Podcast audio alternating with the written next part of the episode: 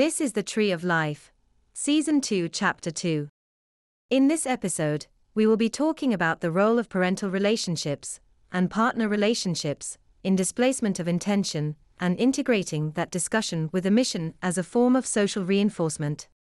To start out, in Season 1, Chapter 5, we explained how the telescopic effect ensures parallel reinforcement for linearly related individuals generating archetypal consensuality. This effect means that it is ultimately about the feeling which is expressed through an experience channel pursuant to a dialogue, attaining reinforcement, than it is about the specific object of consciousness.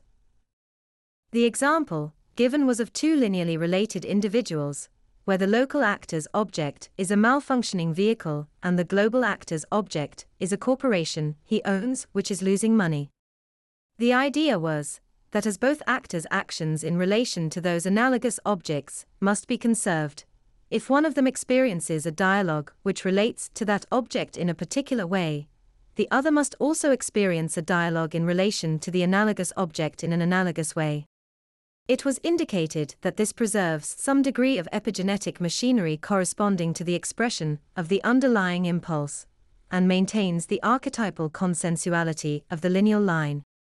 Now, in the last two episodes, we talked about spatial non-consensuality and archetypal consensuality generating telegony. The idea was that a spatial non-consensual actor is more plastic epigenetically and encodes new epigenetic environmental information at a faster rate in new or changing environments. Thus, spatial non-consensual actors, if matrilineal, pass on that updated epigenetic information to offspring directly but require an archetypal consensual actor to convert that territoriality into an intellectual or archetypal assignment. Likewise, patrilineal spatial non-consensual actors update the matrilineal line with newer epigenetic machinery from new or changing environments, which the archetypal consensual matrilineal line can pass on to their offspring through archetypal assignments.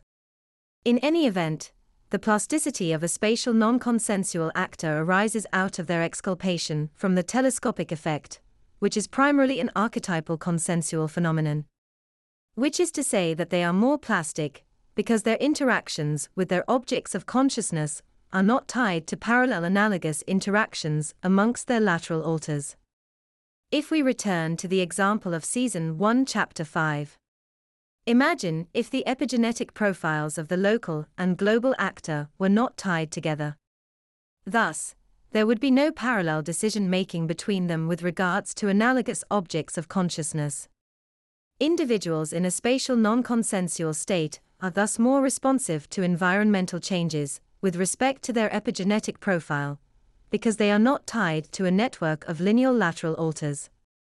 In this episode, incorporating the above, what we can see is that within a stable family unit, a closed social system, the pairing of an archetypal consensual and spatial non consensual actor ensures a bottleneck effect upon the projected intentionality of each partner.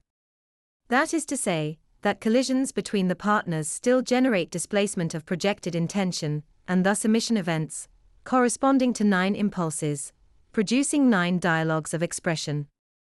But it is only after these collisions, generally, though not always, that they then act out those impulses through experience channels. In other words, partner relationships mediate the projected intention of an actor and produce a fine tuning of the narratives to which each individual is exposed. The result is the reinforcement of nine dialogues, just the same, though the exact character of the corresponding impulses are mediated by a cross sectional interplay between the impulses of both. Likewise, for children within a family unit, generally all intentionality projected into the outside world is mediated by the caregivers. Which means, this bottleneck effect in relation to partners is more complete. That is to say, that the affirmational narratives, which result from intersections, are more stringently determined by the impulses of the caregiver in a rather top down fashion. All of this is to say, that archetypal assignments are characterized by a complete enmeshing of all nine dialogues, or nine impulses, within convergent experience channels, further to the reinforcement of a selected set of reams characterized by an archetype, by a caregiver of archetypal consensuality. Likewise, this complete mediation by the caregiver is what enables that caregiver to pass on epigenetic information acquired about the environment from their spatial non consensual partner through expectation matching. Let me give you an example. Suppose you are the mother of a child who is nine years old. You notice that she enjoys nature, and specifically insects and animals. You know she is hardworking and shy. You know that she is rather aloof from boys at her age, and a bit of a loner. She prefers to talk about intellectual things and is very imaginative.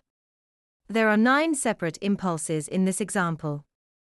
If your encounters with your child were to result in nine dialogues corresponding to those nine impulses, it might develop as a nine-fold experience channel converging into a single archetypal role such as biologist or scientist. Thus, when you encounter or collide with your child engaging in these behaviors, you might reinforce these nine impulses into the role of the scientist or biologist through the nine dialogues. The point is that individually these impulses are non aspirational, but they do project separate intentions, and thus generate collisions which produce emission of the nine dialogues. But, there is some unity between these impulses corresponding to an occupational intellectual territoriality.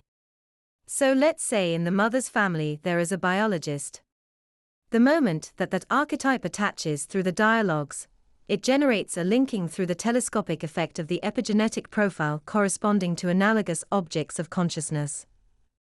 This ensures the parallel acquisition of epigenetic machinery corresponding to expression of those underlying impulses. That's the end of the podcast for today.